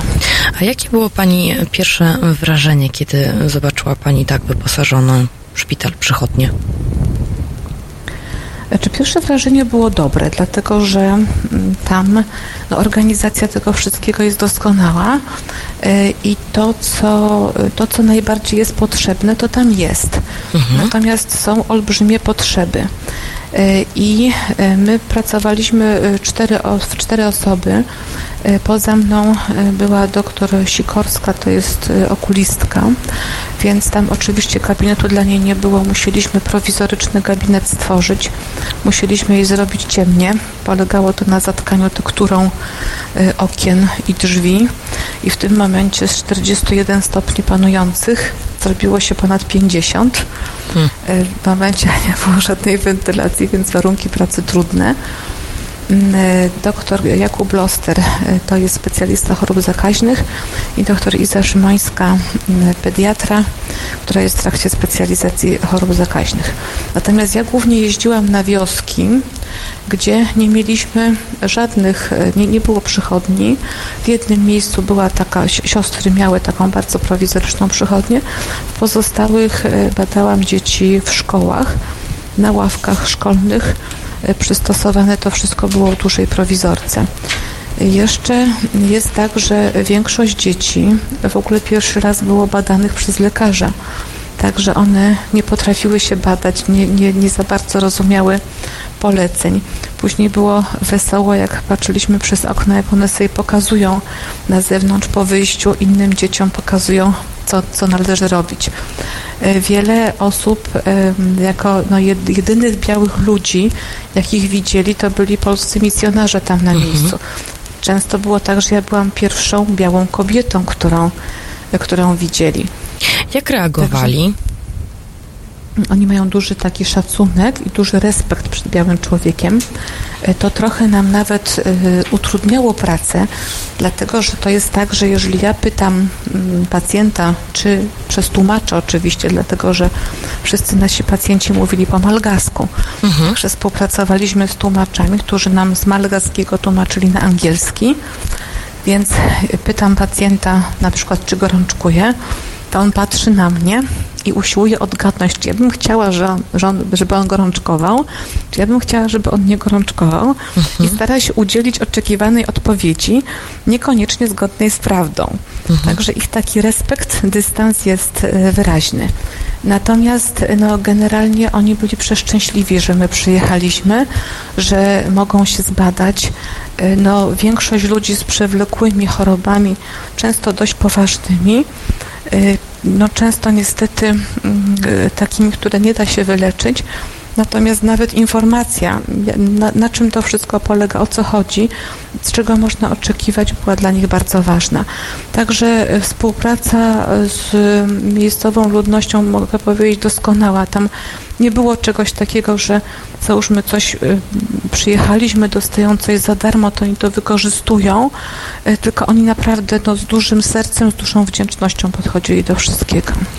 Tak, tutaj wiem, że w jednym przypadku, kiedy została wyleczona dziewczynka, jeśli dobrze pamiętam, e, rodzice przyszli i e, wręczyli państwu, to jest chyba 20 tysięcy airari, jeśli dobrze Ariarów, pamiętam. ariarów, tak. ariarów, Około ariarów. 20 zł. Tak, to była Zambenei, dziewczynka e, siedmioletnia. E, pierwszy dzień naszej misji. E, ja pojechałam właśnie na wioskę i tam mm, koło godziny 13 studenci mi zgłosili, że jest dziewczynka z bardzo wysoką gorączką, ponad 40 stopni. Oni już wykonali test na malarię i ten test jest dodatni. E, Okazało się, że jest to e, najcięższa postać malarii wywołana przez Plasmodium falciparum, e, która powoduje objawy mózgowe. W momencie, jak ja pierwszy raz dziewczynkę widziałam, to ona już była mocno splątana, już nie potrafiła odpowiedzieć na pytanie, jak ma na imię, nie wiedziała, gdzie jest. E, Zaczęliśmy ją nawadniać. Oczywiście też byliśmy na wiosce, mieliśmy bardzo ograniczone możliwości zarówno odnośnie płynów, jak i odnośnie sprzętu, którym mogliśmy dożylnie e, podłączyć. Na szczęście były, był lek dożylny przeciwmalaryczny. Także e, podałam leki, zaczęłam dziewczynkę nawadniać. No, w pierwszych godzinach dziewczynka się pogarszała, co jest jakby normalne zanim leki zaczną działać. Tym niemniej ona była w na tyle ciężkim stanie, że już nie za bardzo miała się z czego pogarszać. E, Była w, no, w dużej śpiączce, nie reagowała nawet na ból. E, Także były takie chwile, gdzie było bardzo ciężko. Czy myślała wtedy pani, że to jest, czy myślała wtedy pani, że to jest e, nie do, nie do uratowania jest dziewczynka? Że to jest przypadek To znaczy beznadziejny? Tak, u nas, w naszej, nasz, gdyby taka dziewczynka była u mnie na oddziale, Mhm. Y, to y, my byśmy podejmowali decyzję, czy ją y, zostawić na oddziale, czy przekazywać na oddział intensywnej terapii, do ścisłego monitorowania i do wszystkiego. Tam te warunki absolutnie odbiegają. Natomiast trzeba powiedzieć, że no, dzieci są twarde, też są takie, że no, ja, ja nie traciłam nadziei. Cały czas myślałam, że tą dziewczynkę się uda uratować i, no i robiłam wszystko, co najlepsze w tej sytuacji można zrobić, żeby ją jednak uratować. Przewieźliśmy ją właśnie do, do tej, do Flamboyant Clinic, czyli do tej przychodni, y, oczywiście samochodem takim y, no, prywatnym ojca misjonarza. Mm, i tam mogliśmy wykonać podstawowe badania, gdzie znowu jej wartości morfologii były takie, że były na granicy przetaczania krwi, natomiast praktycznie okazało się, że nie mamy możliwości przetoczenia krwi, bo najbliższe miejsce, gdzie możemy tą krew toczyć, to jest właśnie Marzanga, czyli 7 godzin jazdy. I co Państwo I do tego zrobili? jeszcze y, jeszcze do tego nie jest dostępna krew, jeżeli tr- trzeba wcześniej znaleźć człowieka, który tą krew odda. No więc w tym momencie, jak okazało się, że nie ma możliwości praktycznie e, przetoczenia tej krwi, no to trzeba było robić wszystko, żeby już nie doprowadzić do, do pogorszenia dziecka. Zrobiliśmy USG jeszcze, bo e, przywieźliśmy z Polski USG, także zrobiliśmy USG e, płuc, e, brzucha, także zorientowaliśmy się, mm, jak, jak, jaka sytuacja jest. Podaliśmy kolejne dawki leków i dziewczynka zaczęła się poprawiać. Była taka pierwsza chwila, kiedy mama jej mówi sam Benej, sam Benej, śpisz, a ona z całkiem zamkniętymi oczami mówi śpię. Także już było wiadomo, że jesteśmy, już, już raczej, już jesteśmy prawie, e, prawie jest dobrze. Że Mhm. już jeżeli dalej będziemy kontynuować leczenie, no to jest szansa, że, że się poprawi. I Ale- właśnie później było tak, że po kilku dniach, bo chyba pani zaczęła od tych 20 tysięcy ariarów, Mhm. po tych kilku dniach dziewczynka przyszła z rodzicami mm, i ponieważ tam normalnie leczenie jest płatne, y, więc y, i oni, oni to byli bardzo biedni ludzie, y, aczkolwiek oni tak poczuwali się do tego, żeby cokolwiek podziękować. Przynieśli taki list napisany z podziękowaniem y, i właśnie 20 tysięcy ariarów to jest mniej więcej równowartość 20 złotych. To jest kwota znacznie, znacznie niższa niż y, wydaliśmy na leczenie tej dziewczynki, na płyny, na leki. E, Tym niemniej no, y, y, oni, dla nich było mentalnie zupełnie niedopuszczalne, żebyśmy na przykład tego nie przyjęli. E, Oni tak wyrażali swoją wdzięczność, e, tyle mieli, tyle przynieśli, no i to było strasznie wzruszające. Do rozmowy o polskiej misji na Madagaskarze wrócimy. Ja Państwu z kolei przypominam, że jeśli mają Państwo pytania e, do dr Liti Stopyro, mm, Stopyry, to i chcieliby się podzielić jakąś refleksją, e, to tutaj zachęcam do mm, kontaktu przez prywatne wiadomości na Facebooku, Halo Radio, e, przez komentarz na naszym wideoczacie na YouTubie, albo na mail teraz małpa halo.radio. Jeżeli byłyby jakieś pytania teraz, to tutaj również telefony cały czas są gotowe, żeby mm, odebrać, odebrać Państwa wiadomość pod numerem telefonu 22 kierunkowy Warszawa 390 59 32. E, My natomiast 22. E, tak, e, 22, e, przepraszam. Teraz James Bay, Hold Back the River.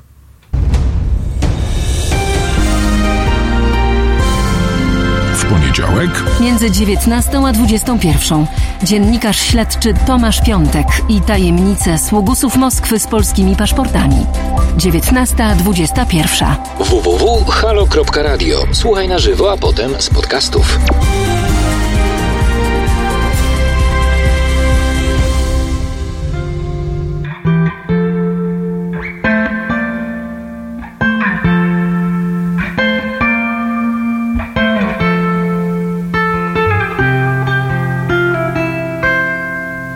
Try to keep you close to me, but life got in between. Tried to square not being there, but said that I should have been. Hold back the river, let me look in your eyes. Hold back the river so wide. And stop for a minute and see where you hide. Hold back the river, hold back. Once upon a different life, we rode our bikes into the sky. Now we're caught against the tide. Those distant days are flashing by.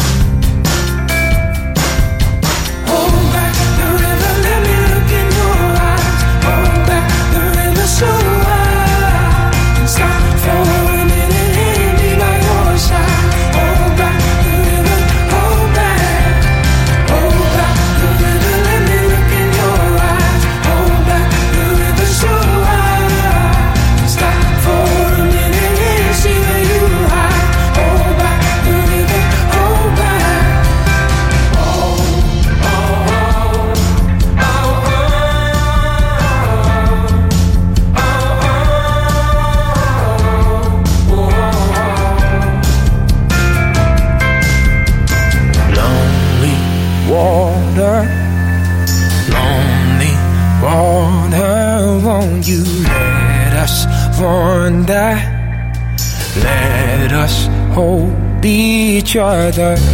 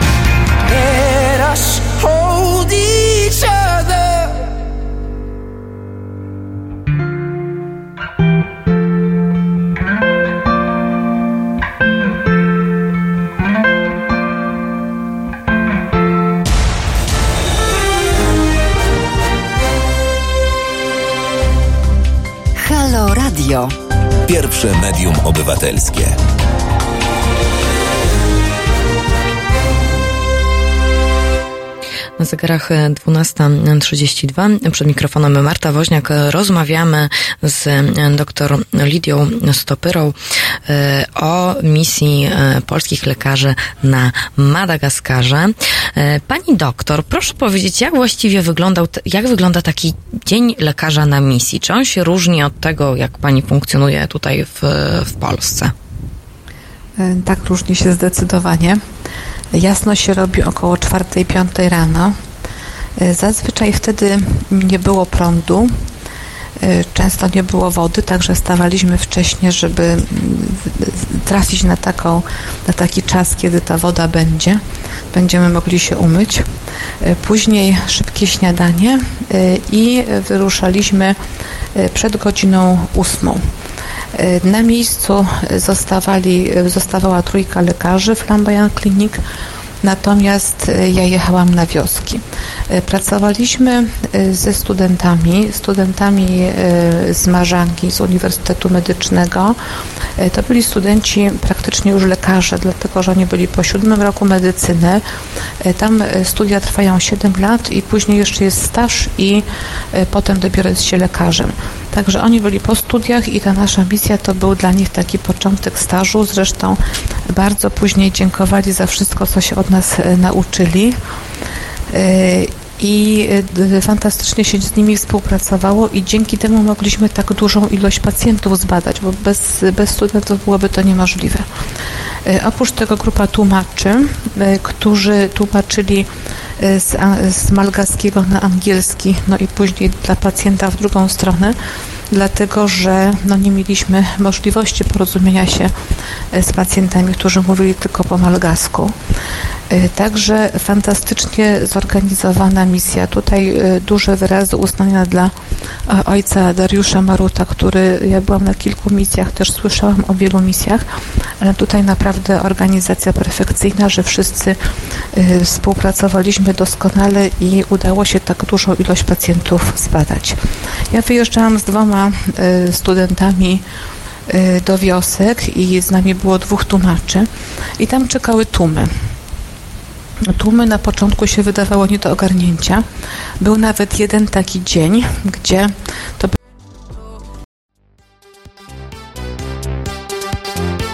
któryś dzień misji, gdzie jeden z tłumaczy, który okazało się, że kiedyś tam rok studiował medycynę, Mhm. już musiał nam zbierać wywiady, bo już nie byliśmy w stanie, chcąc przyjąć jak największą ilość pacjentów, to on już po tych kilku dniach był w stanie te podstawowe pytania e, pacjentom zadać. Także jak do mnie pacjent dochodził, to już o dwie, trzy jeszcze rzeczy do, dopytywałam, natomiast już dużo informacji miałam podanych. Mhm. Y, I, y, i no, no, trzeba było tutaj pilnować kolejki, także był tam miejscowy jakiś zawsze kolejkowy, dlatego że wszyscy się chcieli dostać do, do lekarza. Tam jest mentalność taka, że najpierw y, osoby dorosłe, bo tam dorosły jest ważniejszy od dziecka, natomiast później oni dopiero przeprowadzali dzieci. Mhm. Troszkę tą kolejność musieliśmy zmienić, dlatego że Mhm, czyli jednak najpierw dzieci, później dorośli. tak, tak. Znaczy zdążyliśmy i dorosłych przyjąć. Później było tak, że studenci, jestem pediatrą, ja badałam wszystkie dzieci, studenci, dorosłych i ze mną konsultowali te trudniejsze e, sytuacje. E, Natomiast, e, natomiast tutaj tak, rzeczywiście tą, tą kolejność zmieniliśmy. I przyjmowaliśmy, dopóki było jasno, czyli gdzieś do godziny 18, dlatego że nie było prądu na wioskach, nie było wody. E, Także w momencie, jak się robiło ciemno, e, to już no, nie daliśmy rady. Jeszcze przez moment można było latarkami z komórek oświetlić, ale mm, niestety to nie, nie da się zbadać pacjenta, szczególnie z ciemną skórą w świetle latarek. E, Także musieliśmy o 18 tą pracę kończyć. Później pakowaliśmy leki, pakowaliśmy te wszystkie rzeczy, e, które mieliśmy z sobą i, e, no i wracaliśmy do Mampinguni.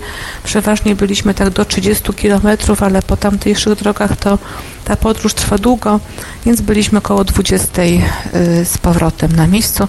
No i trzeba się było przygotować do następnego dnia, wymienić doświadczenia, bo koledzy z kolei, którzy zostawali w Flamboyant Clinic, każdy miał jakieś przypadki.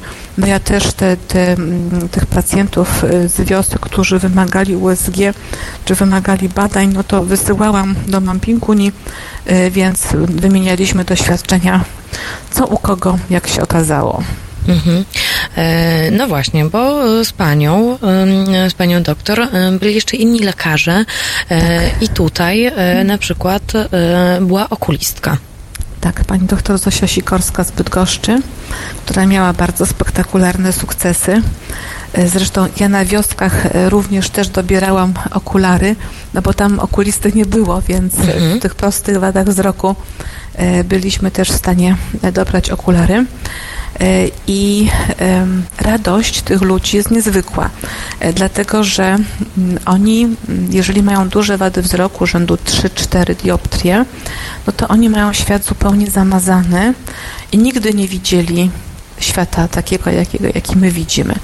Dlatego jak my im zakładamy okulary i oni nagle zaczynają widzieć, to po prostu ich twarz się rozświetla. O, to jest pełnia szczęścia, bo oni zobaczyli świat y, takiego, taki, którego nie znali. E, Więc em, no nie wszystkie takie, nie wszystkie te sytuacje są takie proste, natomiast dużo, ponieważ jest dużo wad wzroku, e, to dużo właśnie takich sytuacji, tej niezwykłej radości było widać. Natomiast no, były też sytuacje takie na przykład jak e, zaćma, która jest tam dość częsta. e, doktor Sikorska mówiła, że mniej więcej około 10-20% pacjentów e, miało zaćmach, które już wymagają operacji. Więc tutaj no, nie, nie mogliśmy tym osobom pomóc. Natomiast skierowaliśmy je we właściwe miejsca, gdzie ewentualnie no, zdiagnozowaliśmy, gdzie mogą tą pomoc e, uzyskać. Dużo jest takich też słonecznych uszkodzeń spojówek, e, gdzie no, też prawda, wal- walizki leków bo my przywieźliśmy razem, no każdy miał 46 kg bagażu głównego i jeszcze podręczny. My zazwyczaj się pakujemy do podręcznego swoje rzeczy skromne, natomiast główny bagaż to są leki. Więc e, mieliśmy koło tak naprawdę 200 kg, ponad nawet e, leków, które przywieźliśmy e, i też no, mnóstwo kropli do oczu e, i tak, żeby tym, tym wszystkim osobom pomóc. Na zegarach ym, 12.39 y, do naszej rozmowy wrócimy, bo tutaj chciałabym jeszcze zahaczyć y, o panią, o pani pracę, o to, jak, jak y, walczyło się z trądem, y, a także tutaj powiedzieć o tym, że są dwie wsie, które, dwie, dwie wsie, w których, w których chorzy malkaszowie mogą, mogą y, leczyć, leczyć trąd. Ale o tym y, już za chwilę. Natomiast y, teraz junior, senior.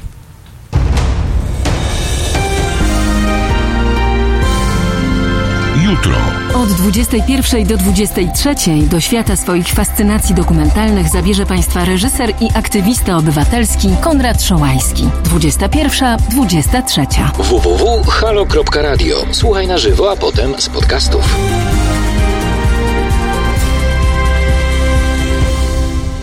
Don't, don't, don't, stop the beat like I can, can, can, can control my feet. Up, pe- pe- pe- pe- pe- pe- pe- pe- pe- pe- pe- people in the street, in the street, in- in- in- in the street. Come on, everybody, and move your feet.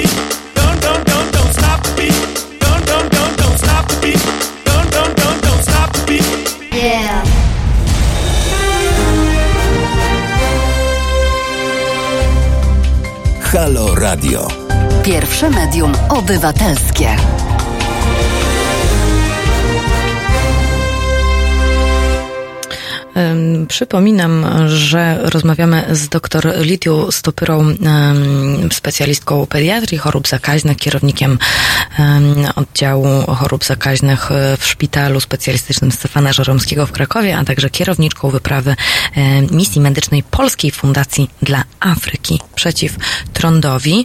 Y, Pani doktor, ja może, może to będzie głupie pytanie, ale wydaje mi się, że chyba warto byłoby powiedzieć, jakby tutaj, tutaj mamy, mm, tutaj mamy, e, jakby Państwo się zajmowali e, problematyką trądu, e, więc chciałabym tak dla porządku zadać właśnie to najprostsze z możliwych pytań. Co to jest trąd? Dlaczego tak strasznie nam zagraża? I czy na przykład w Polsce również jego przypadki są? Trąd jest chorobą bakteryjną. E, Kojarzy nam się e, z krajami tropikalnymi i z, mm, z krajami ciepłymi. Zazwyczaj trop, tropik się nam kojarzy e, ciepło. Natomiast to jest choroba, która na przykład występowały duże epidemie i w Europie, na ziemiach polskich. Natomiast w XIX wieku słynna wielka epidemia w Norwegii.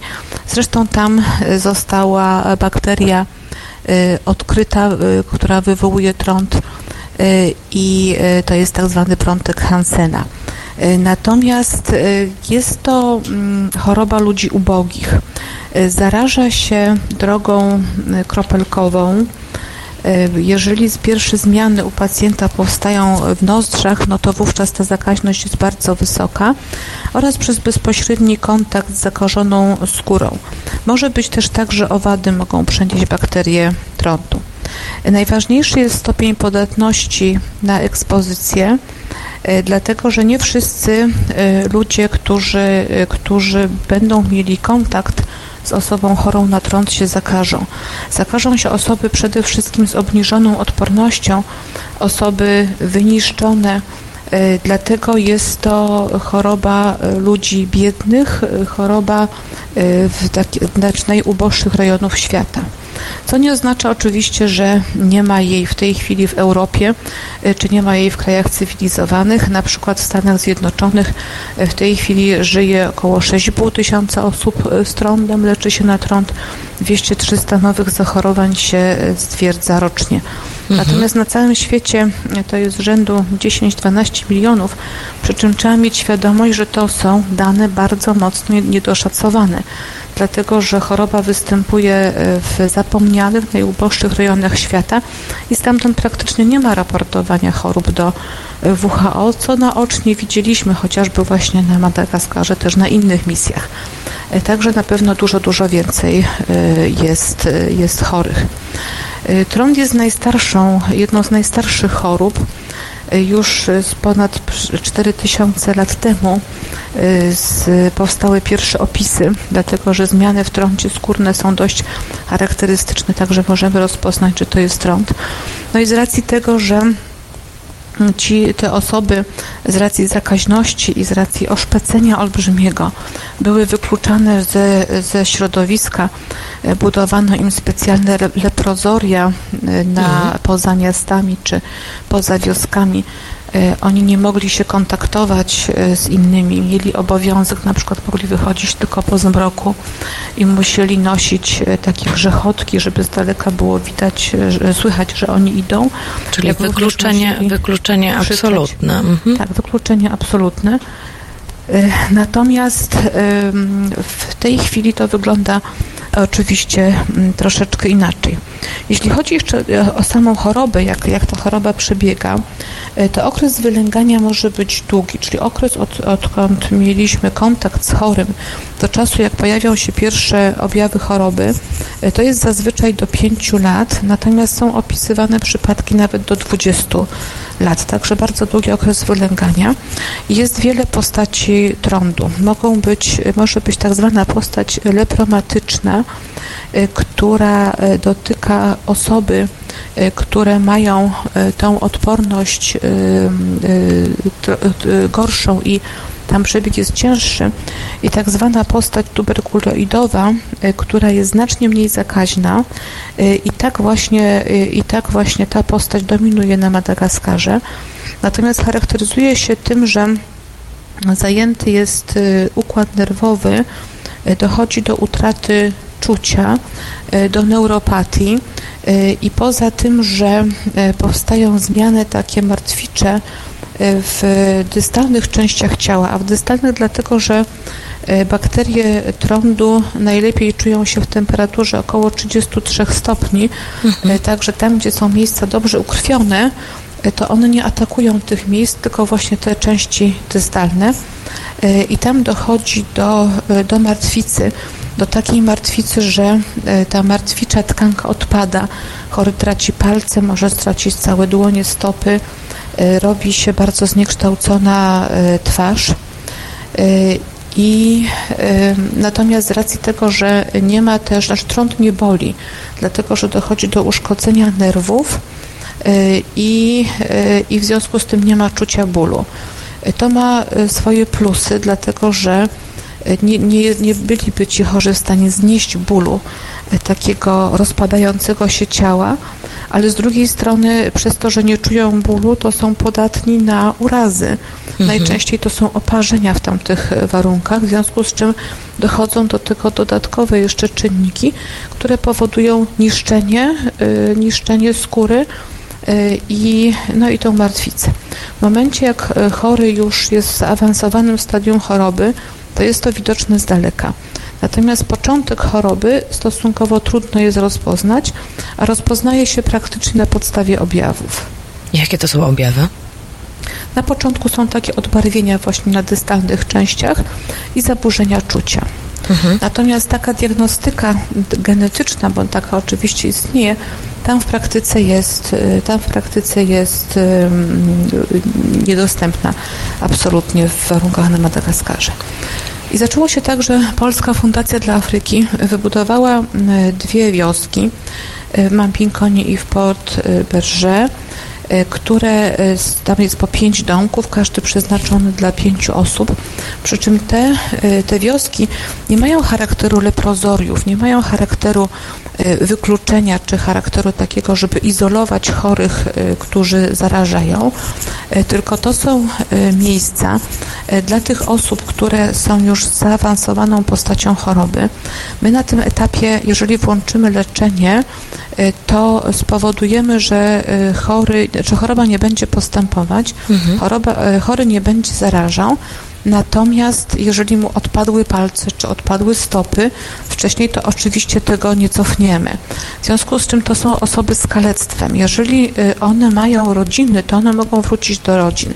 Natomiast jeżeli rodzin nie mają, to właśnie będą mieszkać w tych wioskach dla trendowatych, y, gdzie mm, dopóki mogą gdzieś pracować, to będą mogli nawet jakieś ogródki y, przy tych domkach uprawiać, natomiast później będzie dla nich zorganizowana pomoc, y, tak żeby opatrywać te rany i, no i oni no nie będą w stanie z tym swoim kalectwem sami egzystować, więc trzeba im będzie pomóc. Natomiast na Madagaskarze generalnie nie spotkaliśmy się z tym, żeby było żeby był taki syndrom właśnie wykluczenia osób trendowatych. Spotkaliście się Państwo, czy nie spotkaliście? Nie spotkaliśmy się, nie, dlatego że tam owszem jest ta postać trądu, która jest mniej zaraźliwa, więc tam nie ma takiej bezpośredniej zakaźności. Natomiast tam osoby trendowate są otoczone dziećmi. Często na przykład jak zaczynają chorować i nie mogą już pracować w polu, no to zostają y, w wiosce i, i opiekują się y, dziećmi. Y, Natomiast y, później, jeżeli jej się uda wyleczyć i, i to one w tam rodzinie, jeśli ją mają, to mogą zostać, natomiast nie wszyscy tą rodzinę mają. Są programy WHO leczenia trądu.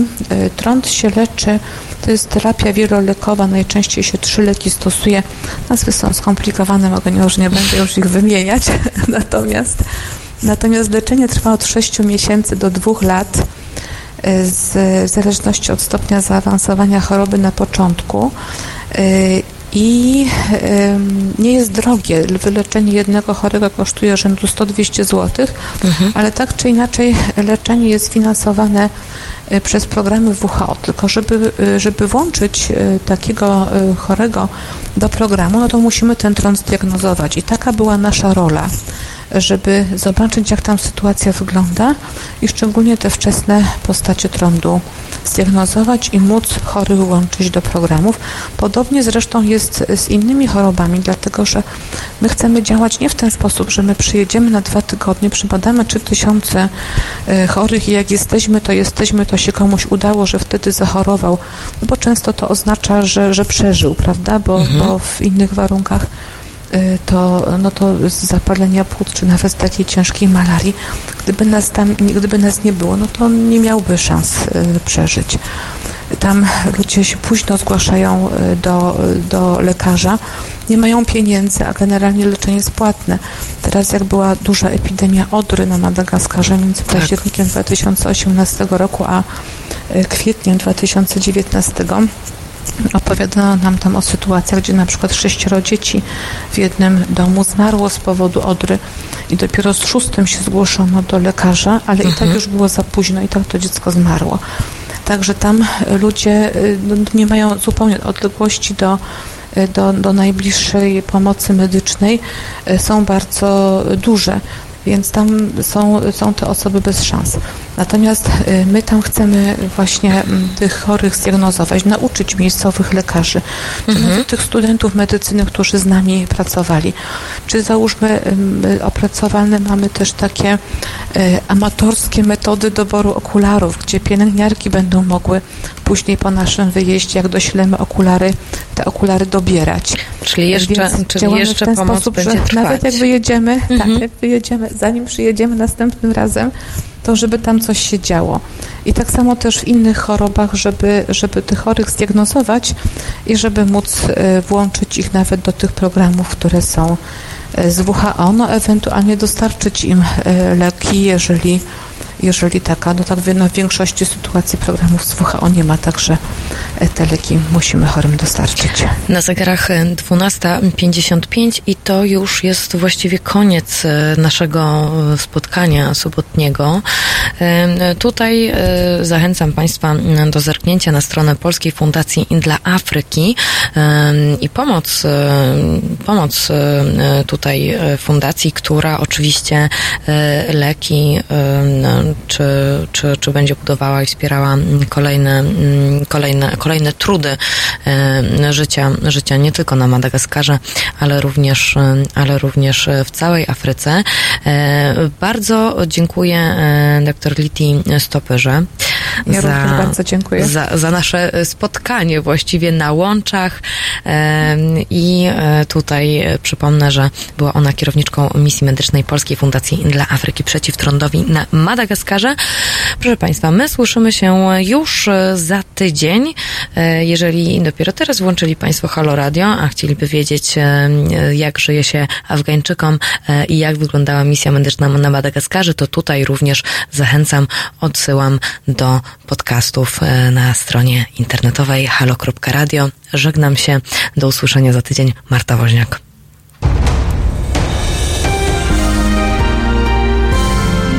poniedziałek od 21 do 23. Telefony od Państwa odbiera Jacek Zimnik. Rozmowa, dialog, zrozumienie i żadnej agresji.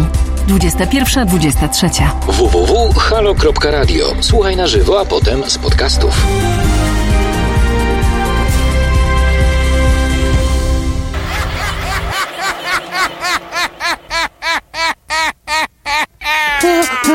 Shut, shut.